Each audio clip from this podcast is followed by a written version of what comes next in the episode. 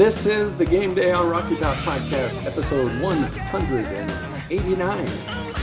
Uh, tonight, as always, I'm joined by Will Shelton over there, co-host.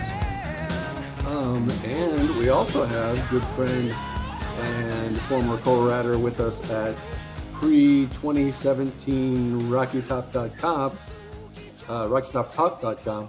It's been too, it's Uh, too it's long. been- See, don't even know what the name of the website It's Yeah, I, I don't know. It's yeah, but yeah, it pre 2017.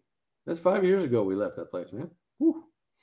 Okay, so um, if you're a regular uh, listener or watcher or reader or something, you know that when uh, this guy's face shows up, that it's time to talk about hoops. So uh, we are going to talk about hoops uh, tonight. Um, yes, that one. Uh, but uh, we're also going to talk about the Vols because uh, you know what? The Vols uh, are doing pretty well. So we're going to talk about the Vols. We're going to talk about Kentucky. Then we're going to talk about some hoops, and we might into get into uh, some other stuff too. Who knows?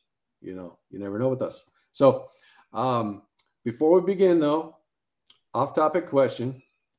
Um, I want you guys each to tell me not what your favorite candy is, but what your least favorite candy is and why. I mean, like what grosses you out the most and what never should have been made or should never be made again. So for me, it's candy corn. I don't I, I do not know what candy corn is supposed to be. I mean, well, actually, I know what it's supposed to be. It's supposed to look like a piece of corn, but it tastes like wax. It's the it's like the worst thing ever. And you get a whole bag of this stuff. Um, you, you know, you can make a cool candle probably, but it tastes terrible. It's just plain paraffin, I think.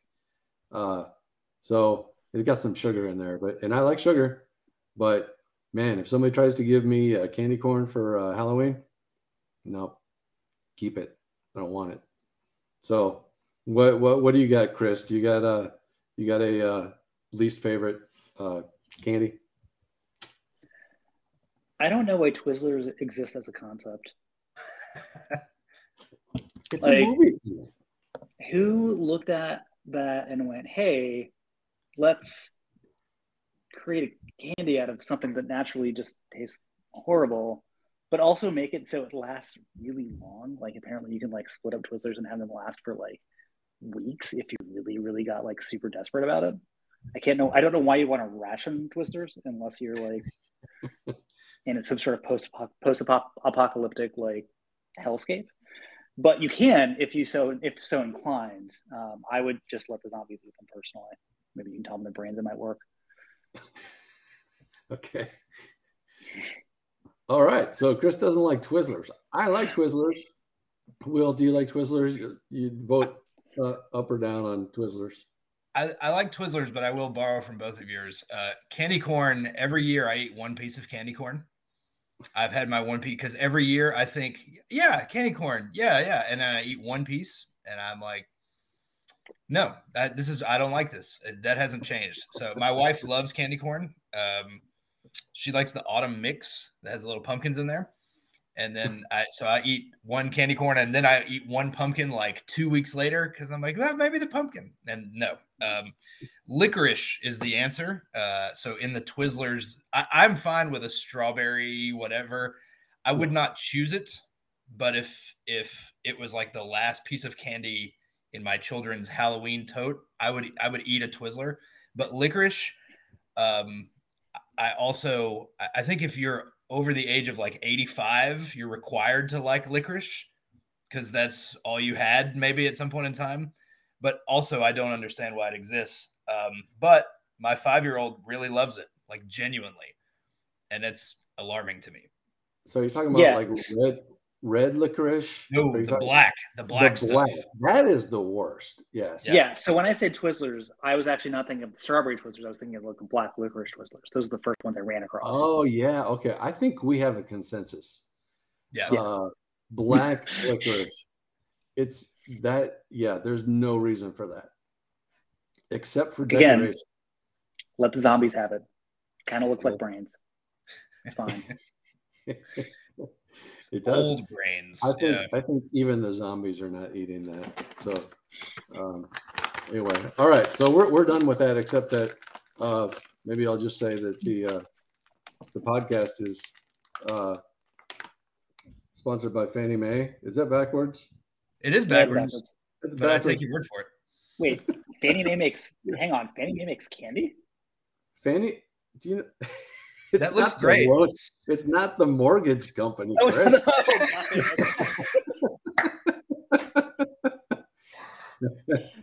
When things are yes. going poorly for Fannie Mae, they turn to candy. yeah. Where's like, where's it like, is it like Freddie Mac and cheese? Like, what's the other one here? Freddie Mac and cheese. That's awesome. That's No, great. This yes, podcast is is early. a chocolatier up from the north, and they make the best chocolate. And these are actually mint meltaways, which they come in a bag, and so they've been shipped down and probably preservative. But if you have a chance to go up north and you see a Fannie May, you got to stop because they have the best chocolate. And I know we're on a podcast, but I don't care. I'm gonna eat one, even on my microphone, and and even though I'm talking next. So I'm gonna do that. And then just so you know, the the this one's all crumbly. That's bad. See, that's how old these things are. Um, I'm also gonna eat some uh, Hi-Chews from over here. Uh, have you guys had these things? I don't know that I've had had those in the United States. That's big in Haiti, uh, or it was 10 years ago, but I don't know that I've had a Hi-Chew in the United States. Oh yeah, there's there's a giant bag. I believe I can hear it. I believe. Yeah, yeah. Dollar General even. So yeah, uh, I thought they were just Chinese things because that's where I first saw them. Um, but yeah, they're like better Starburst, right? That's a little too far, but okay. All right. Okay, let's talk about Vols with chocolate in our mouth. the Vols, they're seven and zero. Did anybody see that coming? Nope. Um, they're second in the East, and We're only tied, tied for first in the East, sir. Tied for first. well, technically, I think second. I- I don't care Wait. how many games Georgia has won. We have zero losses. Let me have it. All right. Well, let me finish my sentence, Mister uh, Technical Police. Um, second in the East, only because Georgia has played one more conference game than Tennessee. He's still not buying it. If you're only listening, Will is still adamantly shaking his head. He he uh, he doesn't like that idea. Georgia But here's the thing. We have not. so uh, here's something we can agree on, though. Um, Vols have beaten number 17 Pitt, number 20, and these are all then numbers. Um, and when you beat somebody, they drop in the rankings. So that doesn't mean that they weren't good. Um, number 17 Pitt, number 20 Florida, number 25 LSU, number three Alabama. All right. Those are the teams that Tennessee has beaten, plus UT Martin and Ball State, Akron. Which one? I always forget. Both, both, in fact. Okay, all right. Um, Georgia, they have beaten number ele- eleven Oregon, and well, that's pretty much it, isn't it? I think that that that's really all that they've done. If I open up my mini tabs that I uh, lost earlier, I can see that they have beaten Oh, Samford. So shout out to the Bulldogs because that's where my uh, uh, middle daughter is now going to school. Um, and actually, I think they may have had the best game of anybody against Georgia. Uh, Kent they State only lost challenge them. 32. Yeah. Uh, South Carolina, uh, 48 7, Kent State, uh, Missouri, Auburn, Vanderbilt. They ain't played nobody. All right. So I'll just leave that there. Um, also, Hendon Hooker is the uh, feature image on uh, ESPN's current Heisman Watch article. We saw that. Um, and as we said, the the joke is that you know we just got to figure out who he's going to finish second to. Uh, the Tennessee River has two new goalposts in it. Um, that's they a cool. They both got down there. I don't know. I mean, I'm Okay. figuring they're down there. I know one of them. I know one of them got down there. I didn't realize the other one made it down. Cool. Nobody knows where it's at. So maybe it's at Gus's. I don't know. But yeah, there was a lot of work to uh, break those things into pieces and get them into the river. You have to ask Alyssa Lang. She was the one who was snorkeling down there to find them. Um, so basically, things are uh, pretty good on Rocky Top. So let me ask you guys um, among all of these happy things happening to football, which one is your favorite and why? Go. Will. So, so uh, my favorite is is like my children. I cannot pick just one. The whole the whole of it is my favorite. But uh, I'll say this: even if we were at the other side and we were all riding four times a week, there would be stories that we would miss because there's so much that happens with this team. And there's so many you know we're all riding on adrenaline and haven't had these feelings in however long that uh, you mentioned Hendon Hooker uh, on the athletic straw poll. When we say he's leading the Heisman when the athletic did their straw poll for the Heisman this week uh, their riders and that sort of thing Hendon Hooker got 35 out of 38 first place votes Wow. so like not not just leading the clear front runner among that publication or website anyway. So I, feel like when we talk about that, and we're rightfully so, I'd much rather talk about the team than the individual stuff. Uh, I haven't paid any attention to the Heisman Trophy in 25 years, and if you're listening to this podcast, maybe you haven't either. But I think the lead, the lead of oh, he's the front runner. Like, no, man, if it was given out today, like he's on a national conversation level right now. He's so far ahead that it brings back some of the bad feelings of 25 years ago, where it was a little earlier in the season where Peyton Manning was so far ahead. I feel like the Woodson stuff was created to fill the vacuum of there's nothing to talk about who's going to beat this guy. Now that was early October for Manning, and this is late October for Hendon. And everything about his candidacy anyway is is gonna. Uh, if we win the next two weeks, he's to win the Heisman Trophy. So, you know, that's at that point there there would be no stopping this thing or anything like that. If we split um, and Ohio State goes undefeated, I think he's probably going to come in second. So the the the interesting components would be if both teams are 11 and 1 if tennessee and ohio state 11 and 1 how do you rate that? But right now anyway um he's far and away uh, at least uh, on those you know publications we like and trust considered the best. And I, I just feel like that is an underrated storyline among tennessee fans because we're so busy talking about the team and, and again all that rightfully so that it, somehow we're missing hey people think we have by far the most impactful player in college football. So that's pretty great. That is pretty great. Chris?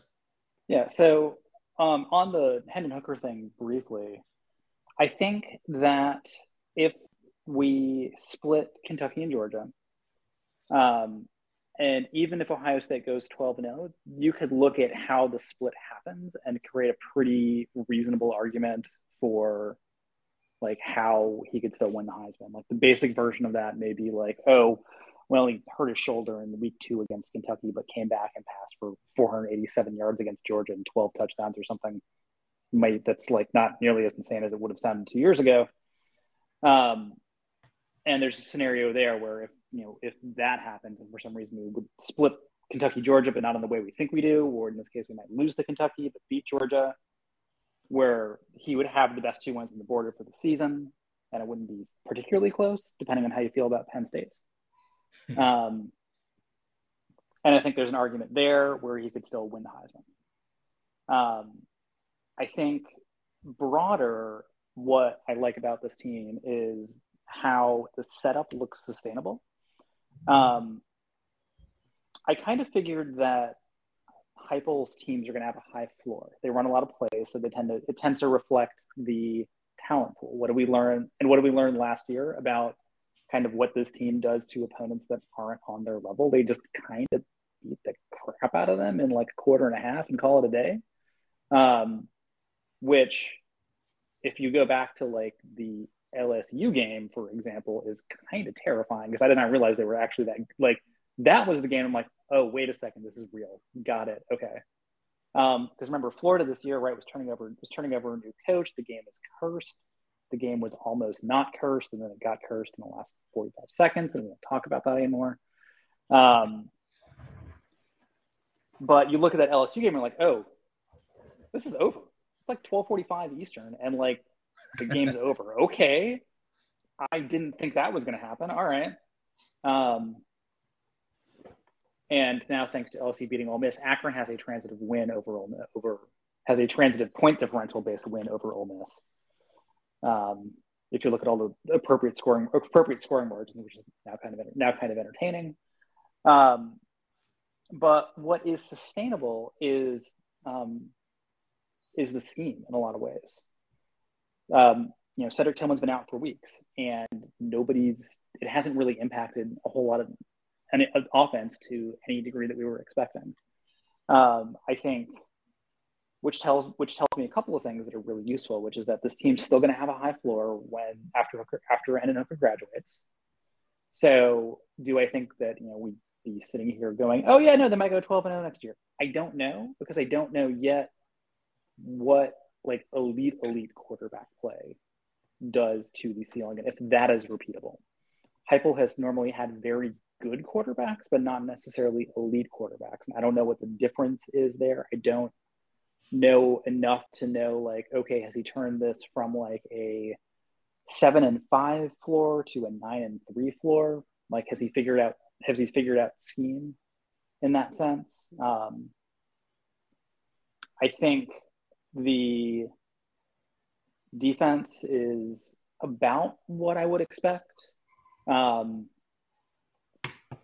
so like we're pretty close. Like obviously you'd like a better past events, right? But you know, that aside, like this is this is about as good as we can hope for. Which right, cool. We're in contention for the network, in contention for the playoff. Who would have thought we were going to be saying that this time three months ago? Um, but even if that isn't happening, right? Like it's not hard to look at this year, next year, and go, oh yeah, no, New Year Six, that that's actually like not entirely unrealistic. That's pretty cool, right? The idea that the desert may actually finally be behind us. It's kind yep. of nice. Yep.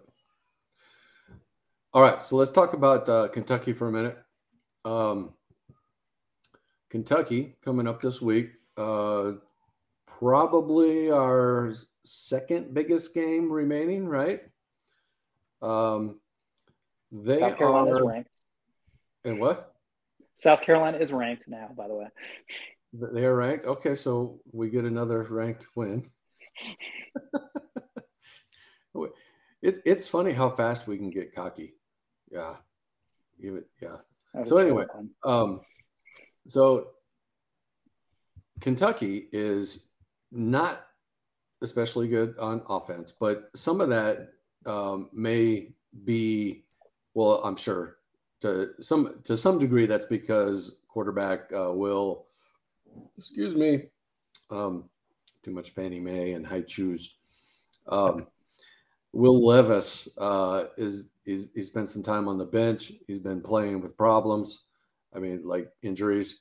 Um, so they haven't been at full steam for some of these things. Um, so the the offense is not particularly scary unless you look at our secondary uh, by comparison, you know. Um, but their defense, however, is not to be taken lightly, not to be overlooked. Um, so I think let's see, they're number nine uh, in the in the nation, 16 points a game. Um, total defense, that's in scoring defense. Total defense is uh, number 14, 295 yards per game. Um, I just uh, I'd run the uh, hat guy, and you know it.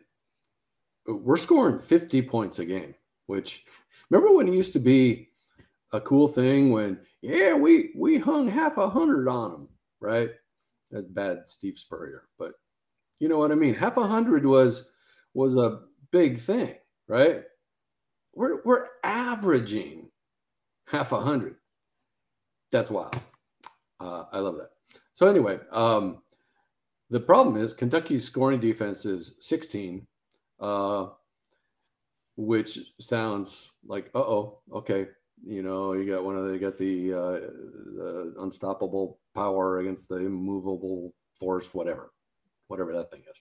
But the thing is, the closest comp uh, to that uh, is Alabama. Alabama is also uh, um, only only allowing 16 points a game.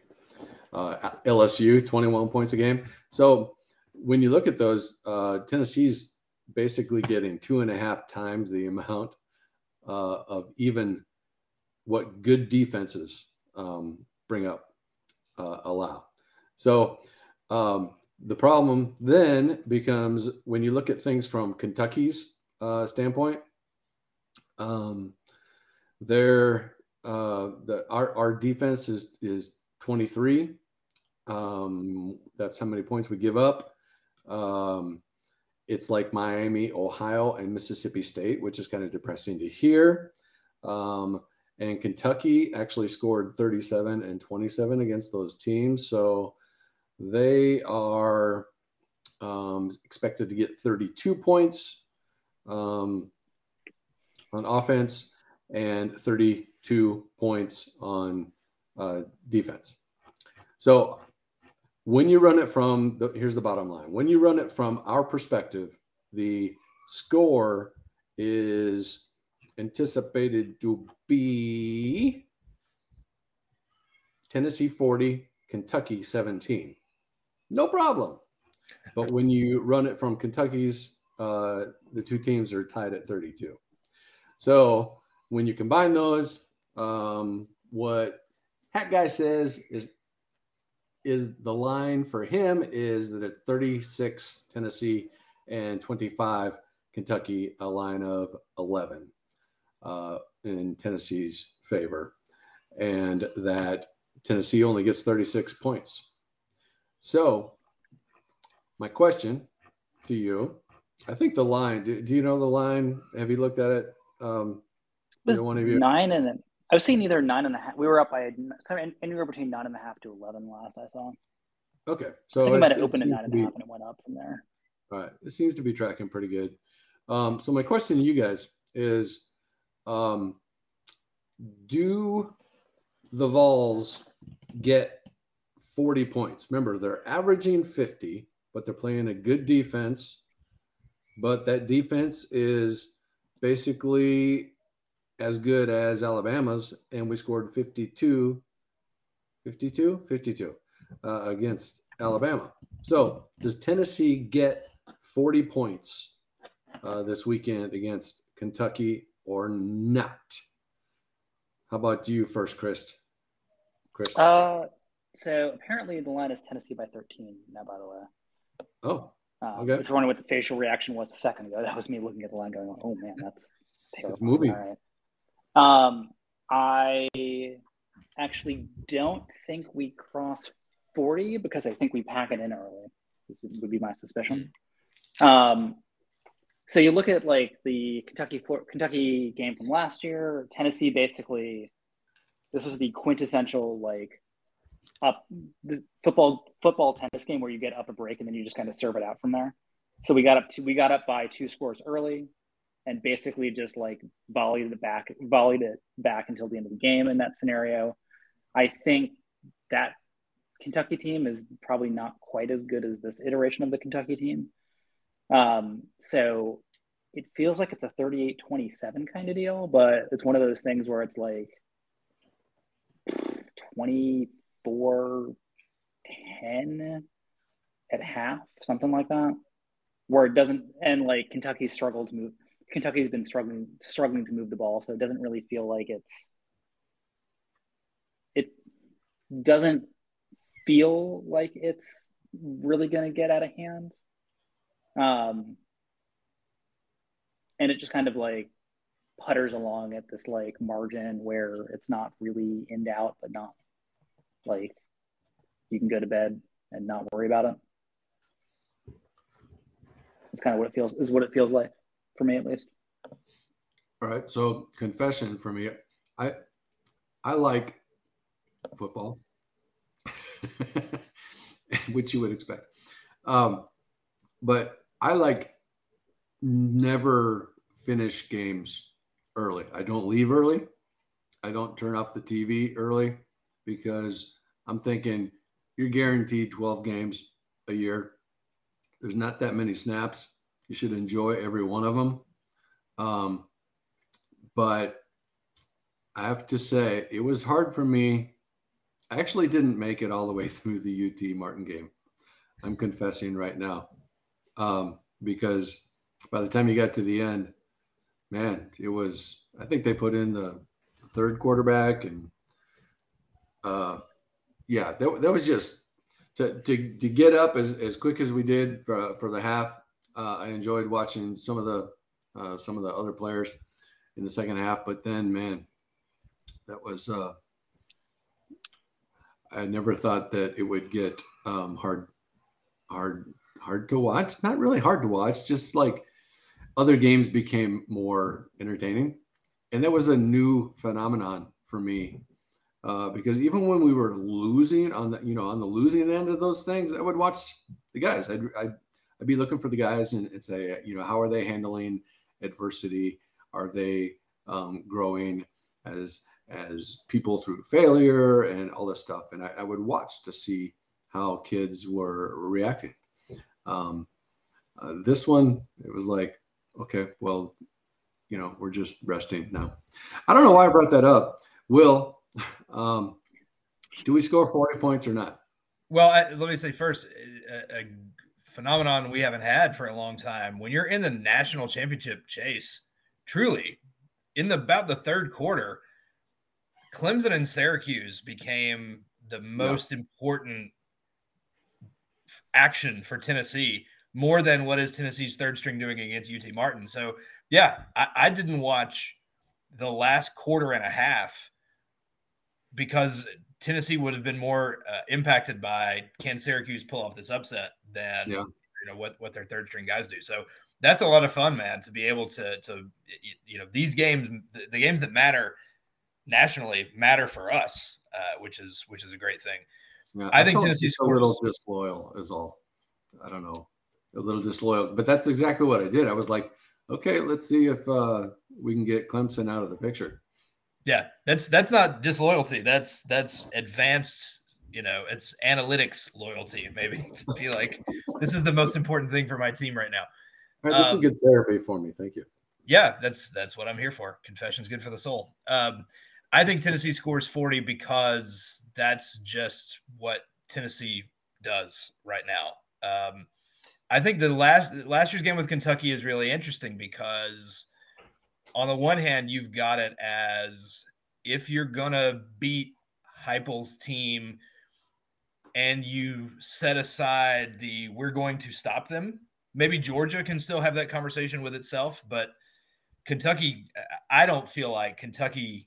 It's I don't feel like it's a rational conversation to say Kentucky's defense is just going to come in here and shut all this down. That that seems crazy to me. But they didn't shut anything down last year in this game, and they still almost won.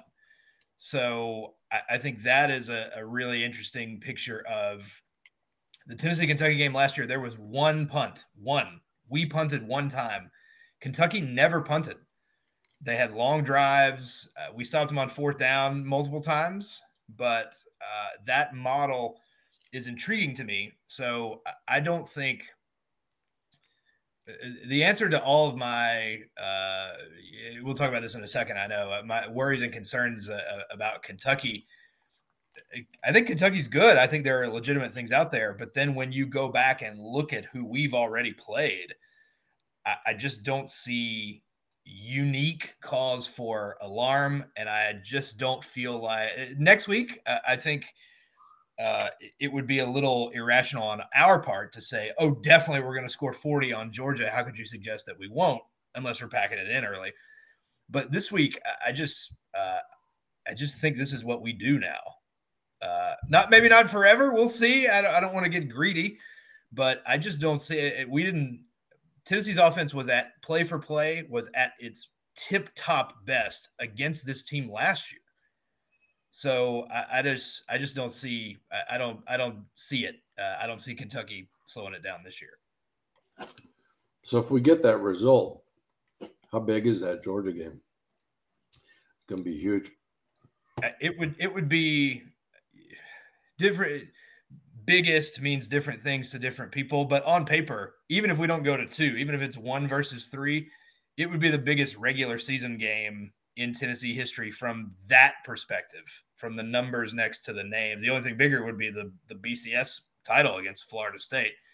Because the playoff is four teams and not the BCS or pre-BCS model of two teams, it may not end up being as impactful for the national championship as Tennessee Florida 2001 was. But just yeah, that was what I was that was actually where I was about to go with that. I'm like, is this the next? Is this like where does this rank relative to 2001 Tennessee Florida? Yeah, and we and, win this week. And we said this, uh, Joel. I think we said this last week on the podcast. When you're trying to rate the Alabama win, some of it is just the calendar. Because that Florida game was in December, you knew all the stakes for a hundred percent. You knew exactly what that game was going to mean. And uh, with Georgia, if we win, if both teams win Saturday, the Georgia game will certainly carry this air of the loser is still in it. So yeah. it just depends on how you look at it. But uh, on paper, one ver- it doesn't even need to be one versus two. One versus three, if you're just looking for the numbers next to the name, we don't have anything like that in our regular season regular season history. Um, so so yeah, I mean that's why tickets for that are going, you know, six hundred bucks or whatever they're going to to try to get in that place. Yeah. Yeah, I, I think they're more than that because I've looked. And by the way, me begging for tickets to the Alabama game, you know how many people emailed me to offer me tickets? Just want to guess. I'm going to say zero. It was zero. Yeah. Yeah. So. I, I, feel better now about not about trying not to scrounge up a ticket for that one. Great. it's like, nobody likes me. Um, okay, so we we want to leave time for hoops. So let's let's shift into uh, a hypo drive here. And um, uh, what what's your uh, biggest fear against Kentucky? And then how big of a fear is it? And is there anything else you want to say about Kentucky that you can say quickly? Will. Uh, we have only seen two Will Levis and Chris Rodriguez together at the same time games. Uh, one of them uh, just happened against uh, Mississippi State, uh, and and obviously they got the win there. The other is Ole Miss. What do we make of that Ole Miss game now? That's a game where Kentucky had opportunities to win that were taken away by their own hand. Ole Miss just got their pants beat off by LSU after going up 14 to 3 and we did the same thing to LSU when we played them down there. So that outcome, that Ole Miss Kentucky game at the time to me felt significant for us. Here's a, Kiffin runs similar tempo, got a quarter, eh, you know, he's not Hendon Hooker, but they've got an efficient, basically efficient quarterback, got some talent, more talent than Kentucky. Kentucky's mucking it up and, and all that stuff. And Ole Miss is able to sneak out with a you know a low scoring win. That felt really um, informative at the time to me. Now I'm not really sure what to do with it. Uh, you know, because Kentucky had the opportunity to beat that Ole Miss team and didn't largely of their own making. Does that mean anything for us? And every the biggest fear you can come up with against Kentucky, and this is going to be true when we talk about South Carolina or anybody else on the schedule that's not Georgia, we beat Alabama. So when I'm like, oh, Chris Rodriguez, is he the best back we've played? No, because we played Alabama. Levis, is he like the most efficient? No, we played Bryce Young, like not even 100% Bryce. So, uh, again, not not Georgia, but all these other teams on the schedule, that win over Alabama uh, just creates things where you say, well, if we did it to them, why can't we do it to to this group? So uh, if I'm a Kentucky fan, I'm telling myself right now, you know, well, when we got all our guys eligible and healthy, offensively, we can go blow for blow with them because we did it last year. We do it differently, but drive for drive, where as Chris said, it's a tennis match. We're doing all of that. Um, but the Alabama, when, when you say we got cocky in a hurry, we beat Bama. Like this is what happens. And so I, I just, um, especially in Knoxville, uh, and it's it's been, I think amusing is the word I want to use. It's been amusing to find that Kentucky fans still kind of have the bad vibes about playing in Knoxville because, I mean, what happened the last time they were here? We wrote about this this week. That's still the, that's Tennessee's uh, biggest underperformance against the spread in 40 years. They beat us 34 to 7 the last time they were in Knoxville. But it was the COVID year and no, you know, crowds are down and all that. And so the Kentucky fans I know anyway, are, no one's beating their chest saying, "We went in there and crushed them in their own house 2 years ago. We can do it again."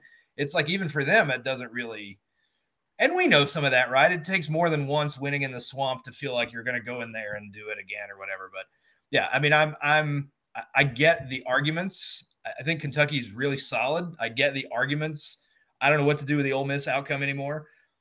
And we beat Bama. So like I I know that's not hard hitting analysis, but I just don't I'm I I think those guys are good, but we've already beaten clearly better and more talented. So I, I'm, yeah. All right, Chris. Uh, the probably more likely fear uh, Will Levis passes 450 yards. I have no idea if this means Kentucky wins or not. I just don't want to see Will Levis highlights on every single piece of NFL draft coverage for the next five months after that because we have a good team. I don't have to watch Tennessee Tennessee on the reverse end of these highlights anymore. It's kind of nice. Um, the way less rational fear, uh, Hendon Hooker gets injured in the first quarter. Um, if it matters, if he's out for the game, again, same thing I mentioned before, right? Even if we lose this game, right, we still have, we still have it all to play for. There's no margin margin of error after that. Um, but like that's the that's the concern I would have. Um, I'm not worried about losing to Kentucky and having that like derail this season. Um, part of that is like when you look at you know where we were in August, right? If someone's like, "Hey, ten and two is the ceiling," like, all right, well, we got to ten and two. How do we get to ten and two? A really weird way. Well, we got to ten and two. Um, like that's still pretty cool, right? That still means like New Year's Six bowl. That's pretty cool. Um, does it feel like a disappointment from where we're at right now? Yeah, sure. Were we not in did Will literally not just talk about getting housed by Kentucky two years ago? like, it's okay to be happy with that. Um, so, I'm. So, what would cause problems there, right? Is if there's some if there's something that like pulls all of that from our from our grasp that would happen in this game, and the only thing really that lines up with all of those would be like some sort of catastrophic injury. All right, uh, let's do the win total machine uh, just real quick. Um, as you mentioned last week, Will, when you get toward the end of the season, not that we're actually at the end, but you know, toward when you have so much fixed results, um, things sort of start to settle in. But what are we seeing from uh, this week's uh, data so far? what we learned this week because we've only been running the win total machine since 2017 so we don't even we don't have the 26 first half of 2016 to say here's how we react and look forward um, that was a fun question going into the alabama game is uh, would we would our total have been higher after lsu this year or after the hail mary in 2016 and all that stuff but it, we're way past even that now what we learned this week is if you let people do the win total machine the monday after you beat alabama it messes with your stuff a little bit.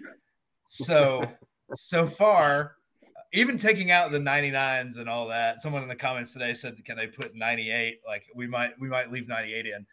Um, the numbers are going to go down. All all your relevant numbers, chances to beat Kentucky, chances to beat Georgia, overall win total. All of those are down a hair uh, here on Tuesday evening compared to last week. Um, let let's uh, let's give Chris. I'm gonna set you up. Let's let's give South Carolina a little credit for beating Texas A&M. That maybe hey. that's maybe that's in the calculate. I, would have to go back and look. Maybe there's a little bit of saying um, we beat uh, South Carolina is number 25. They could, you know, are we feeling? Are we?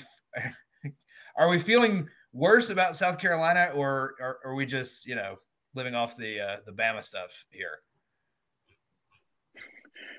I'm sitting here looking at the Ole Miss Texas A&M Texas A&M game that's slated to kick off at 7:30 on Sat 7:30 on Saturday. To our point about what games might come on if our game turns into an absolute laugher, because unlike Joel, I will absolutely watch other games.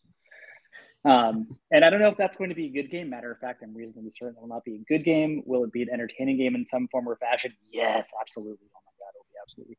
Thank God we didn't hire Jimbo. Anyway. but that the, the answer to the question is last, last week we were 75% to beat Kentucky. Right now it's about 72%. Last week we were 43% to beat Georgia. This week it's 39 and change. Some of that, uh, you know, let's give Oregon some credit. Some of that may be transitive property of that Oregon win. Uh, looks great for Georgia now. It's it's hard to take week one. Uh, so the total number last week was 10.72. It's at about 10.68 right now. So uh, most of that again is don't let people near the win total machine right after we beat Alabama. Uh, so we'll uh, we'll see. and and some of the again not to we're way past making fun of Vanderbilt at this point in in where our team is right now. But because Vanderbilt is your last game, that kind of messes with the win total machine too. Of even though we still have five regular season games left to play, one of them's Vandy.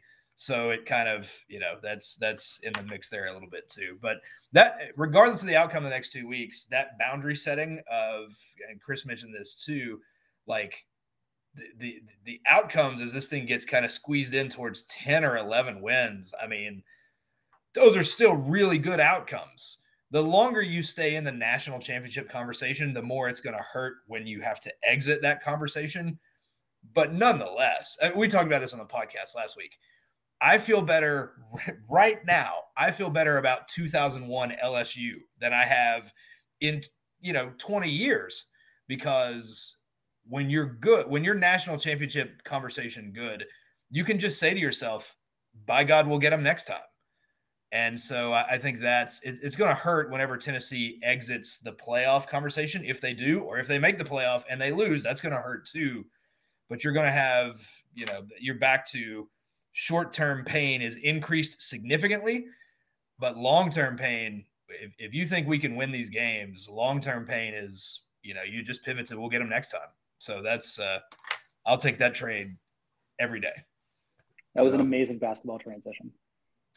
I mean, yeah, there's there's uh the, talk about the NCAA tournament, six, you know, maybe as a as a, a variable in that, but yeah, I mean, it, it's the same thing. Of I don't. I watched six minute uh, John Calipari. Have you guys seen the thing about the the coal miner that came to their practice or came to their exhibition? Have you guys no, seen that? No. This no. guy, it's it's a great photo. This guy came like straight from the coal mine in his miner outfit with the reflective tape on. He's got the his beard. He's dirty, and he's got his little kid at the game, and he, you know, they've tracked the guy down. He was like, yeah, he left the mine. He didn't have time to do anything else. He went and got his kid, took him to Rupp Arena, took him to the game. So everybody's like, we got to find this guy and do all that. And Calipari's uh, great grandfather was a coal miner or something, something like that. I not 90 minutes ago, I watched Calipari talk about that for six minutes. I really enjoy listening to John Calipari talk. Do you know why? Because we beat him about twice as much as he beats us these days. So, like, I can listen to that guy talk all day. It's pretty great. So, yeah, when you when you win, um, you know, it's it, the the losses are going to hurt more if you're if you are a young Tennessee fan and you have stumbled across our website or or found us somewhere. I don't know what what I don't know what the 18 year olds are are how they're coming across game day on rockytop.com. But if you're a young Tennessee fan and that win over Alabama was your first big thing, let me let me warn you, it's going to hurt real bad when we lose because that's part of the deal. Um, but also, you're going to tell yourself, "By God, we'll get them next time." Uh, and and that in basketball, more often than not, that's been exactly the case. So let's move on to hoops then. Um, um, so y'all know I've been um, a little scarce, uh, just busy and stuff. And so you'll probably not be surprised that uh, I'm a little behind on uh, basketball. So, um, Will, um, I'm going to do a Michael Scott here and say, would you please, um, you know, I, I know everything that I need to know about the 22 23 Vols football season, but just for the sake of the audience, um, can you explain to me, like I'm a five year old, uh, who the team is? What what should we expect from them? Are they going to pick up where they left off? Who are the new players? Who's gone? Yeah, pretend I'm five. So if you were five, this would be the first time in your entire life that John Fulkerson was not on Tennessee's roster. so he's gone. He's, I believe, he's in Belgium, um, but he's he is uh, graduated. Kennedy Chandler is, is. I'm sorry. The last time I saw him was in the Knoxville airport, and he was smelling pals on me. So that's right. Yes, when you had the uncomfortable eye contact. So, uh, yes. so maybe he was on his way. I don't know what the flight plan from Knoxville to Belgium is, but uh, maybe he was on his way. Still, he's he's probably still in the airport getting free drinks from anybody who walks by. Or like, I, am actually amazed. Like he even went to go find a job. Like he could have just hung out in Knoxville for how many years and like not had to worry about anything. Yeah, that's what I think about that for Dane Bradshaw sometimes, where I'm like, I'm glad you found a thing. Like I think he's good at it. I enjoy when Dane is on commentary or whatever. But I'm like, if you ever just don't want to do this, I'm sure you could just come back here and just hang out and it'll be fine, you know, and all that. So um, so yeah, no Folky. Kennedy Chandler is is the big variable, I think, here because it's not that Tennessee Tennessee traded a five star for a five star. Uh, uh, Kennedy Chandler is uh, on the Grizz. He's on the roster, I don't uh, I don't think he's played yet uh, in a regular season, but he's on a roster. Um, Tennessee traded him for Julian Phillips, who is a six-eight five-star freshman. Um, Point guard? No, six-eight um, forward. There are rumblings. So, so if you go down the list of these guys with Barnes, you got Josiah, who uh, came in and was was not – I, I think people you know, there was a thought that he underperformed as a freshman, and now he's like the glue of of all of this and an all conference player and everything. But you got Josiah, then you got the COVID year, you've got Keon and Springer, um, who were really great. Some nights that whole year is weird anyway. Then you've got Chandler. So you've you've had kind of per, of a of a progression of here's what these freshmen mean to these Rick Barnes teams at Tennessee. So you got some rumblings that Phillips is as good and could be as impactful as any of these guys, which is significant because Kennedy Chandler was was really really impactful for Tennessee last year. Yep. So that's the trade you've made. Everybody and and Folky's gone. Everybody else is back. So you've got a question about uh, what are we doing at point guard? You've got Zakai Zeigler. You've got uh, Santiago Vescovi. Tennessee brought in a transfer uh, from uh, grad transfer from Indiana State named Tyreke Key, who is a, a, scorer, a scoring guard. They've been trying him at point guard in practice some. Um, so there's there's some conversation there about you know could he if you're trying to do lineups you know if you're trying to figure out what's the group of guys that, that are going to help get things done if you play points that allows you to keep uh, that allows you to make Vescovi your assassin shooter off the ball, all that stuff. So there's, you know, certainly some possibility there that that works out. You've also BJ Edwards is a local Knoxville kid that's a freshman too. That's a point guard. We'll see if he gets in the mix. But anyway, all the other guys, Josiah, Vescovi, uh, Zeigler, uh, Olivier Nkamhoua is back. There's a whole separate conversation to be had about. Look, to me, still Tennessee lost to Michigan because they they went iceberg uh, from the three point line after being as good as it uh, as good at the three ball as they'd ever been for weeks. It just all went away. That to me is the Michigan loss in a sentence. Barnes still, you know, Barnes talks about with that game that they didn't have post, they didn't have interior scoring. You got Urosh, he's back too. Um, Fulke's gone, but you've got uh, Olivier, of course, was hurt and didn't play in that game. So he's in the mix.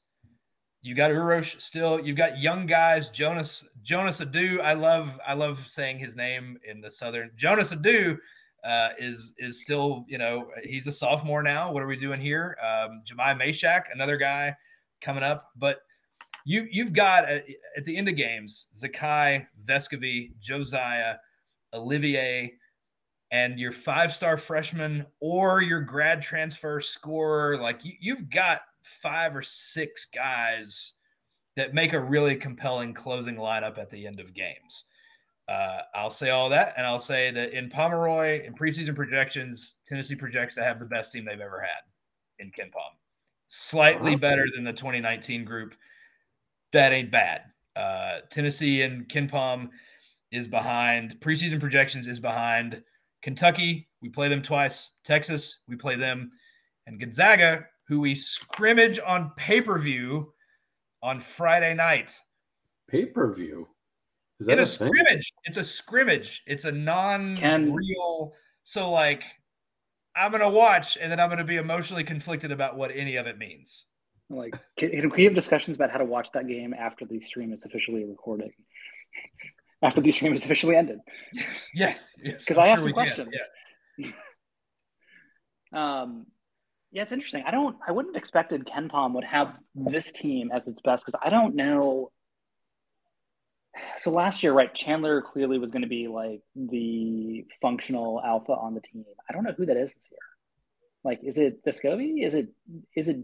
Like, I don't think it's Josiah Jordan Jordan James. Like, it by all rights probably should be, but I don't know if he has it in him. I don't know if he has it in him. Um, I think that's going to be the thing to watch. No, no, not, not for our purpose, not for these purposes. oh man, he, will get he'll get after anybody. He'll get he after might, somebody. I don't know if I want the ball. I don't know if I want everything running through him late, late in the game. no, no, no, no, no. You know, you, you just want the like, emotions running through him. But he, uh, well, yeah. yeah, but you could also have you know Zeigler. I don't, I don't think Zeigler. Like, I don't think Zeigler's the right guy to be like. I just, I don't know who, I don't know who that is, and it's not I don't know, like it's not obvious to me. Wills or anybody that like jumps out to jumps out to you as like this is going to be like the guy who's going to be they'd call the play like you need a bucket. Who do you call like who do you call the play for? Who's involved? That sort of like how does that line up? Yeah, I, that's the right question. Is at the end of the game we need a bucket. What do we do? Tennessee last year, if y'all remember, didn't play those situations hardly ever. They had the crazy comeback at the end of the Texas game where Josiah had the open trans was it a transition three or an out of bounds three that didn't go in and then he was like hot from three for the rest of his life after that but we we just didn't play a lot of last possession games we played games that were tight and then Tennessee pulled away at the end but we just we didn't have a lot of we got to have this bucket on this possession. I I think that still would have been Kennedy Chandler, which is problematic because he's not on the team anymore. I, I but I, I wonder about that if like Rick Barnes, especially at Tennessee, is not a clear out and go to the five star freshman guy. If he was, we would have seen Keon and Jaden Springer would have had more of those kind of opportunities. It's a COVID year, but so like I don't think it's going to be. We we need to watch Julian Phillips play. Like let's let's start there. We need to watch him play, but um, I don't think it's going to be him. So then I, but the flip side of that is I like that, you know, last year we kind of had how many different players can lead this team in scoring over the course of, of the year. So I don't know that there's an answer to that question. And that is, that's definitely a, a put a pin in that. But I'm not a, we didn't have to have the answer to that question much last year. And Tennessee, again, you know, pre Michigan was playing the best basketball maybe that Tennessee has ever played. So it's it's the right question. I just don't know if it, if it has a right answer right now. Yeah, and I think it worked with Chandler last year because you could still give him the ball, and he may not be the one taking the shot, but like he's also the guy who can find the guy. Yeah, like you still like you still the ball is would still like the ball is still going to be in the in like Zeigler's hands, right? But is there going to be somebody playing like eight feet off him going, all right, man, put it up? like we're just going to cover these lanes. Um, and I don't know the answer. I don't know the answer to that to that question. Um, I will also say if Phillips is like actually replacing Kennedy Chandler, it's going to be something where we look at each other in like I don't know early mid December and go, "Yep, he's here for a year." Cool. because uh, it was plainly obvious. I want to say the Colorado game was really what stood out for me. Oh yeah, last year. They're just like, all right, well, cool. Nobody could stop them. Let's okay. enjoy it. yeah. All right. So I love that question so much that I want to actually, since neither one of you actually gave an answer, I want to make us all guess. Okay. So everybody has to pick one, and then one of us can, uh, you know, claim that we were right later on, unless we all miss in which case we'll never bring this up again. So uh, I'm going to guess that it's uh, Nkamhoua. And I'm going to say that because he's in the position that, that Barnes likes. He wants to play inside out. Um, I thought his first year, he he kind of looked, he kind of moved like Grant Williams a little bit, but he just wasn't like that good. But his progression from his first year to last year, when he got aggressive all of a sudden, um, he's he can really be dynamic. And if he's improved again this year, um, I think the ball, I, I think the play at the end of the game to win is going to be designed to go into him. Now it's going to have to touch a point guard or somebody to pass it in first. But I think the play is going to go into him and then he's either going to make a move or he's going to kick it out if they collapse on him. That's my guess. I'm I'm taking Vescovi, just versatility. Um, they because of Chandler and then Zeigler, he didn't have to do much dribble creation, you know, that sort of stuff last year. And and before those guys were around, you know, he's he was he, went to the rim a lot. It wasn't a lot of fruitfulness for him or for Tennessee's offense when he did that. But he, I mean, he's not afraid. Like the, uh, you know, I, I'm I'm just going to take Vescovi just purely for I know he can do X number of things in the offense, and that I think is a longer list. I'm probably shortchanging Josiah a little bit, um, but again, I just I don't think he's been asked to do the things that Vescovi wasn't asked. He was like, get off this plane and be the point guard for this team now. so like maybe I would love to have a conversation for, hey, remember those those reps uh, in whatever, I mean, what was that? In February of 2020, those reps are helpful in February of 2023. So I'm just that's just purely uh, utility. I'll take Vescovi. Yes. For what it's worth, I think I think Will's right. Um, but to give you a different answer, I'm actually going to say Key. Um, under the thought process of they try to run an action for Vescovi, like they try to put him through like the full blown Steph Curry. We're going to run you around 25 picks until we get somebody loose action, and it just doesn't work. And in the meantime, while Vescovi's running down here, like Key somewhere like unguarded 10 feet on the other side, and so Zeigler catches Zeigler would catch him for a pass in that scenario.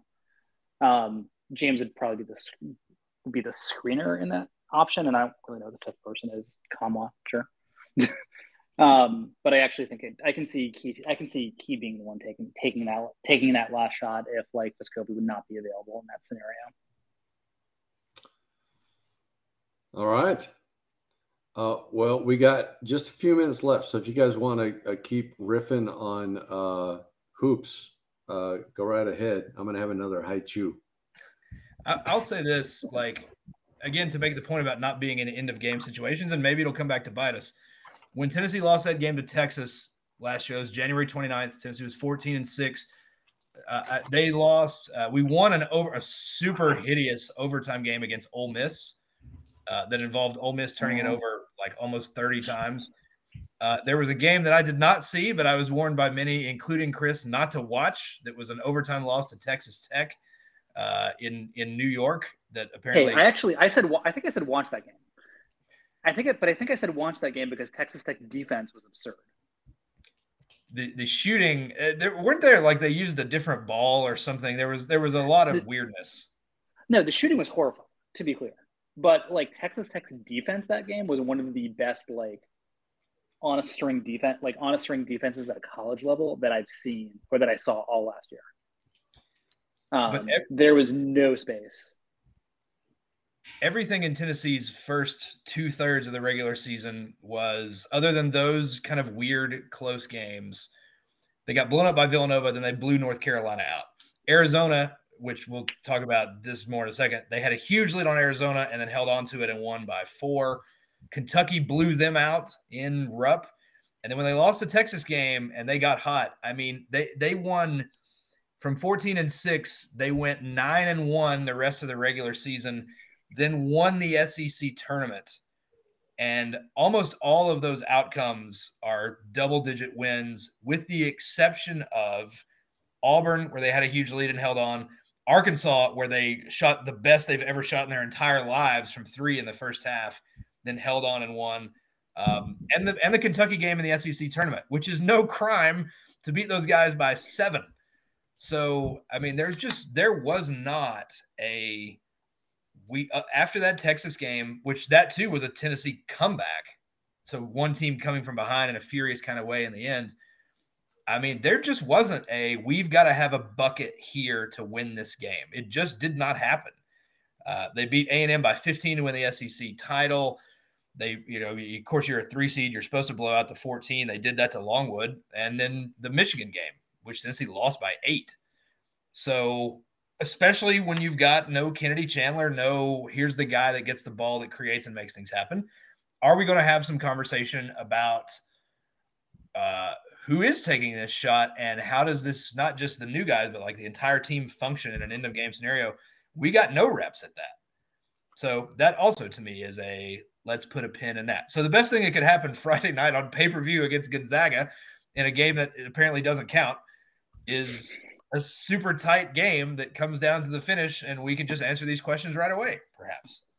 I'm sorry if you're going to say Friday night on pay per view against Gonzaga. I need more monster truck rally voice in that, if you don't mind.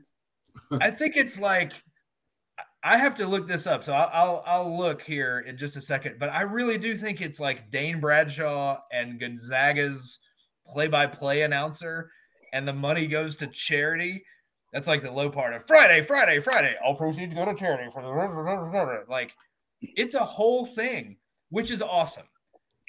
And and t- we play Texas and the SEC Big 12 thing. That's a huge game. We got to go to Arizona after last year. That's a huge game. The SEC is great.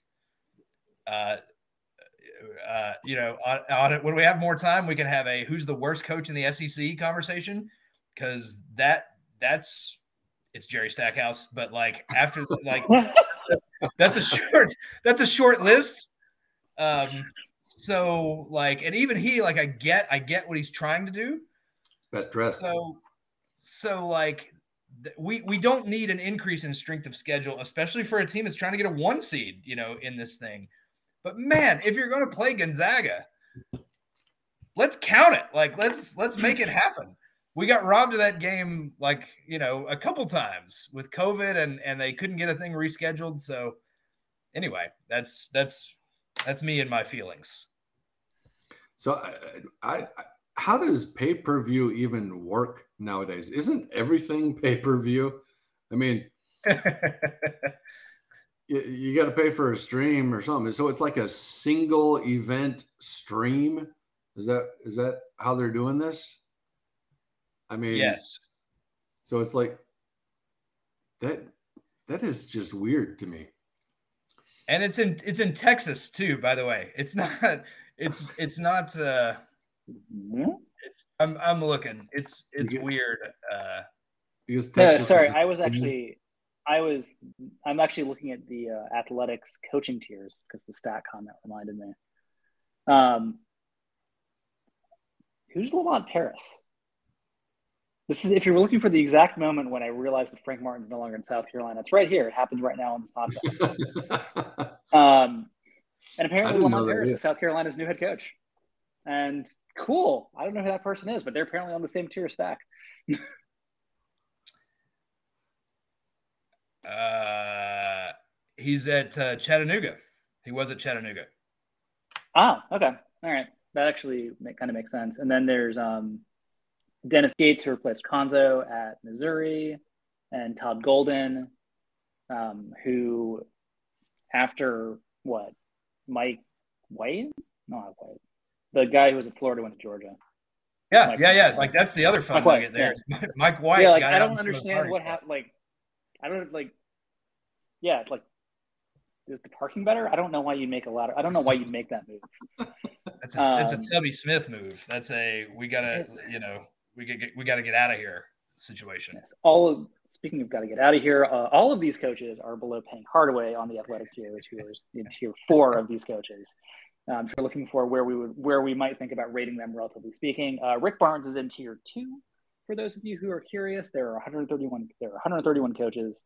Um, we have not given you all of them. It's okay. Um, and I feel like we take that for granted sometimes. Honestly, it's like, oh yeah, no, Barnes is here. Like, how is he? He's really good. How much do we talk about him? Not a whole lot.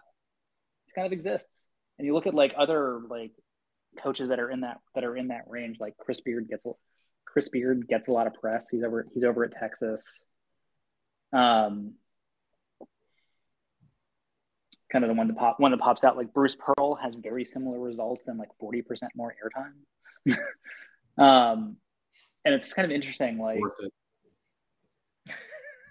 I mean, it is now, right? Like we, like there, that is a we are not relitigating that discussion at this point. This point in the podcast. Um, But that's But, another. like- by God, we'll get him next time. Like yeah, just beat that but guy. like there are, um, and then like so it's what like Barnes, Pearl, Musselman, Calipari, probably the top four, something like that, in some form or fashion.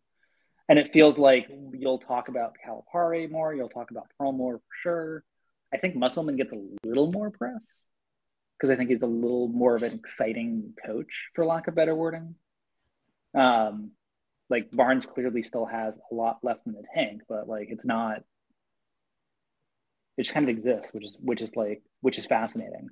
And I think I mentioned this last year, and it's worth bringing up again. Like Tennessee's basketball program, um, for those of you who are close to entering college and have somehow stumbled across the podcast, uh, you probably don't remember a time when Tennessee's had a bad basketball team. That's really weird to everybody currently on this podcast. um, and like at some point, if you're good for long enough, you level up. Yep. Um, we talked about like going back to the Oregon football team, right? Like they were kind of hit or miss pre 20th 21st century really and then like they've been good for so long that like we don't think about how they were in the 70s um it's the same deal and like that's really cool we it's easy to take that for granted right but it's important to remember that like hey this isn't like this isn't this is enjoyable the fact that we're actually having this we're actually having a discussion about okay who takes the last shot to potentially like win the SEC tournament, right? Who would take the last shot to get to the Elite Eight? Like when we talk about who takes these last shots, it's not like, hey, who takes the last shot on February 15th against Vanderbilt in that awful, awful home arena of theirs. Um, It's the upside like that's not really what we're talking about. Yeah, it's not what we're talking about, right? Like we're talking about like who's the guy you put like who's the who's the guy with the ball in the hands to get to the Elite Eight, and that's a much different conversation than who's the guy that gets to the NIT. And we've absolutely All had the other conversation. All right. Uh, it's past my curfew. Um, so we're going to wrap up this episode of the Game Day on Rocky Top podcast. Thanks to everybody for listening. Thanks to everybody for watching. Um, we love you guys. Thanks. Um, so we will catch you uh, next time. And stay tuned for a few minutes of bonus coverage while I eat some more Hi-Chews. So see you next time.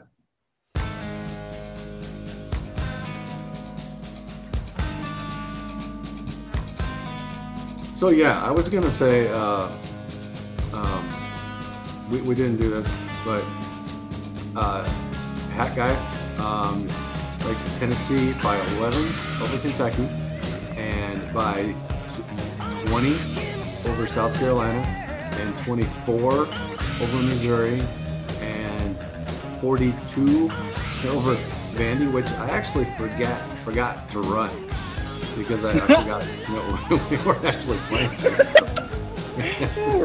that's the that's the best time we're back. Like, oh yeah, I'll play Vandy. yeah. yeah. Uh, but then he's also got us uh, losing by 20 to Georgia. But as we, as Will pointed out last week, you know there is no comp for us uh, when you're talking about good defenses. We haven't really had a defense stop us, so we don't know whether the number one defense in the nation can stop us, even if they are holding people to nine points. Doesn't mean they'll hold us to nine points. The comp for us is Ohio State. Like that, that would be such a fun, you know, playoff. I want to. You want to? Yeah. I, I love our one and zero all time against them thing. I don't want to put that on the line, but like truly, I mean that's that's the comp. Ohio State would be the, the comp offensively, and there's not anybody else in the same stratosphere. All right, I'm gonna run Ohio State. I'm gonna do something very stupid for things that go into bonus content, but I have said this before the Alabama game, um, so I may as well get very stupid about it. Um, I thought we lost Alabama and beat Georgia. No, I said that like two days before Alabama. I, I mean, and, that's the question, right? Is we if we get up, we were up 18 on Bama, and they erased it. You know, in, in four that's drives. Where, yeah, and that's where I'm that's where I'm going with that. We wiffle balled Georgia last year for what 20 minutes. Yeah. There's no reason why we should have done that. Like that should not have happened. Um, I remember at one point, like Heupel was just out calling Kirby on like whenever Tennessee had the ball, and it just didn't have the guys. Yeah, and the thing that I usually worry about with uh, Georgia is is uh, you know disrupting the timing of the offense, but the offensive line just seems to be doing such a good job uh, picking up blitzes, um, pass protection, giving Hooker enough time. So, and and I think our guys, our receivers, can win one on ones against their DBs. So I think it's going to be interesting. I think it's going to be close. Uh, I don't think it's going to be 20 points.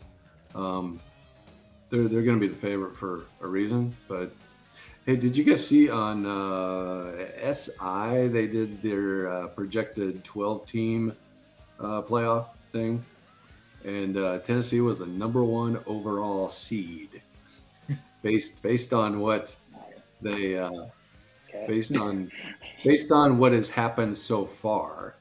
Uh, so they sort of projected that they'd win uh, against Georgia and win the SEC championship. And and if you do those two things, then that sort of makes sense. But I mean, there's an argument Tennessee's the best team in the country right now. I don't know if I believe it necessarily, but there's an argument for it.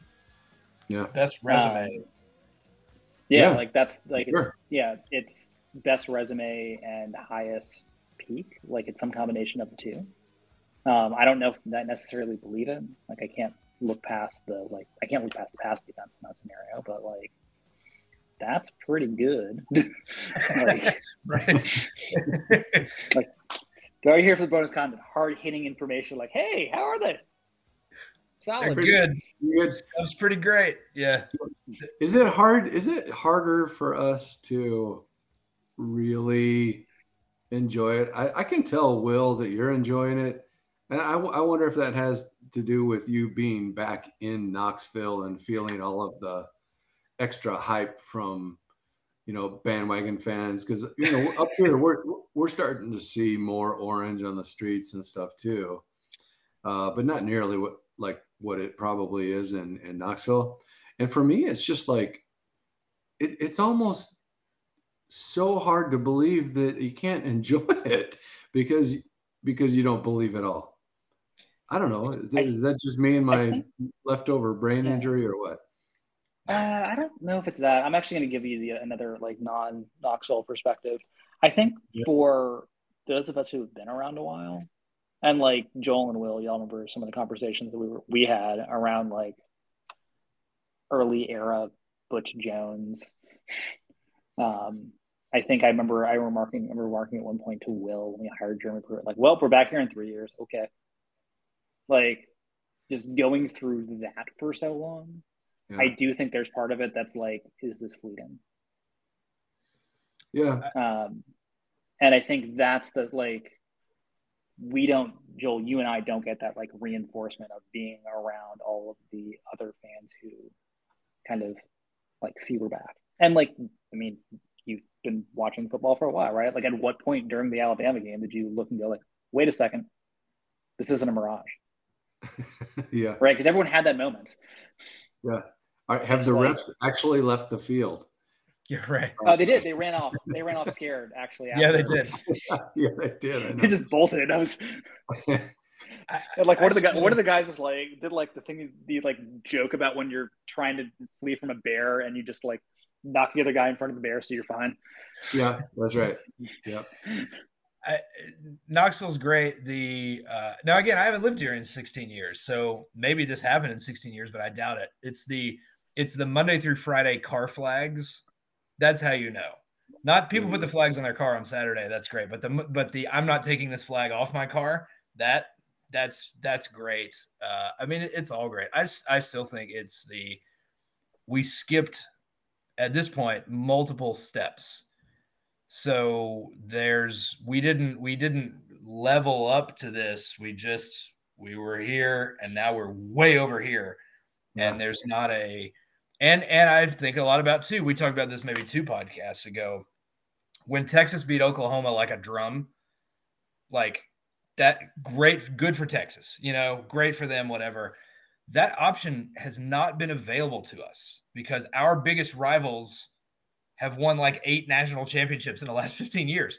So yep. we've had no opportunity. Butch could, I mean, we can relitigate all that stuff uh, if you want to sometime, but like maybe Butch's team should have beaten Florida like a drum uh, a time or two instead of only beating them once, period. But like we couldn't have the, well, we went seven and five, but we beat the crap out of Florida. That option was not available to us, certainly not with Bama we never had an individual player rise to the level of you know, I mean, Josh Dobbs was one of the best quarterbacks in America at the tail end of 2016, but it was already it was over by then. Cordarrelle Patterson, you know, uh, there was one year flash and gone, and we're more worried about you know firing the coach, all that stuff. So none of these little things along the way, some of them were just not even available. And now we've got all the things to where I mean that's why I said in the non-bonus content, like Hendon Hooker is a bigger favorite to win the Heisman, maybe more than Peyton Manning ever was, like this week. That's crazy, and it's like an anecdote, you know, uh, with mm-hmm. with all of the other stuff that's happening. So, I I think it's great living here. It's great week to week. Um, we should enjoy it, but I do think too, just we need we need the season to end and it not to end with a, a catastrophic injury or oops, we lost close games to Kentucky, Georgia, and South Carolina, or we lost to Kentucky and Georgia, and then we're disinterested and got blown out in the Sugar Bowl. You know, like we we need the full thing to end and be able to look at it and say, this is beautiful and good and true and right. And going forward, we have all the reasons to be confident. So I, I think that's part of it is we just need we need the clear you have left the wilderness point, which obviously we have. We're third in the country, but like it's it's you know. Hey, Texas A&M started the season ranked sixth. Yeah, yeah. Mm-hmm. Yeah. All right. So- it it is definitely past my curfew time now. Um, so I'm gonna hit this end recording button, see what it does.